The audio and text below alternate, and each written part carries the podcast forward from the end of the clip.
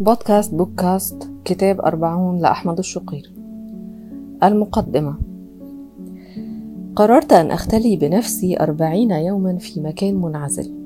بعيدا عن الناس بعيدا عن شواغل التكنولوجيا وبعيدا عن ملهيات الحياة. فلماذا الخلوة؟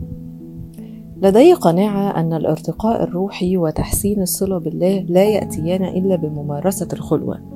فلا أعرف نبيا أو مصلحا أو فيلسوفا أو أي شخص لديه ارتقاء روحاني عالي إلا وقد مارس الخلوة في مرحلة من مراحل حياته. وحتى الاعتكاف في العشرة الأواخر من رمضان هو ضرب من ضروب الخلوة. كل إنسان لديه ما أسميه الكلاكيع وهي عقد نفسية أو صراعات داخلية وهي فيروسات تعيق عمل الإنسان بإحسان. تماما كما تعيق الفيروسات عمل الكمبيوتر بشكل سلس وسريع. الكمبيوتر إذا كان فيه فيروسات كبيرة وعميقة لا يمكن إصلاحها إلا بوقف العمل اليومي على الجهاز وإرساله إلى خلوة الإصلاح حيث تعالج هذه الفيروسات من جذورها وأحيانا تكون هناك حاجة إلى ريفورماتينج أو إعادة تهيئة للجهاز بالكامل. الخلوة للإنسان فيما أرى هي إعادة تهيئة لفيروسات النفس ومعالجتها والفيروسات أنواع. بعضها يمكن علاجه بتن... يمكن علاجه بتنزيل برنامج أنتي فيروس وهذا يمكن أن يعالج المشكلة في أثناء عمل الجهاز بشكل طبيعي ولكن الفيروسات المستعصية لا يمكن علاجها إلا بأخذ الجهاز إلى مكان إصلاح. وكذلك عقد الإنسان وذنوبه وضعفه بعضها يمكن علاجه في أثناء السير في الحياة اليومية ولكن توجد نقاط ضعف وصراعات وعقد متأصلة. لدرجة أنه لا يمكن علاجها إلا بإعادة تهيئة تهيئة بالكامل. وهنا يأتي دور الخلوة والوقفة مع النفس لتلبي ذلك المطلب. في هذا الكتاب حاولت أن أكون صريحا بقدر المستطاع وهذه الصراحة في الحديث عن بعض صراعاتي في الماضي والحاضر ليست مجاهرة بالمعصية ولا افتخارا بها ولكنها مصارحة لتكون عبرة للقارئ لعلها تفيد في صراعاته هو.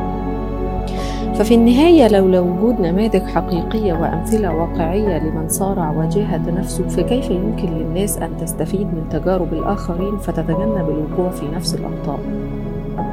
البعض قد يقول إن مصارحتك ستعطي الشباب عذرا لكي يخطئوا ويذنبوا وأنا أرى العكس تماما. فعرض صراعاتي النفسية قد يساعد الشباب بإعطائهم أملا أن الإقلاع عن العادات السيئة ممكن وأني مثلهم تماما واجهت. نفس الصراعات ونفس الشهوات التي واجهوها.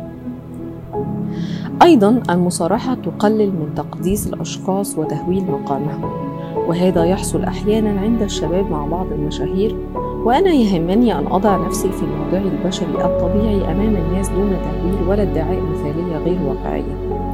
فكوني باحث عن الكمال لا يجعلني كاملا وكوني محبا للإحسان لا يجعلني محسنا في كل ثانية من حياتي.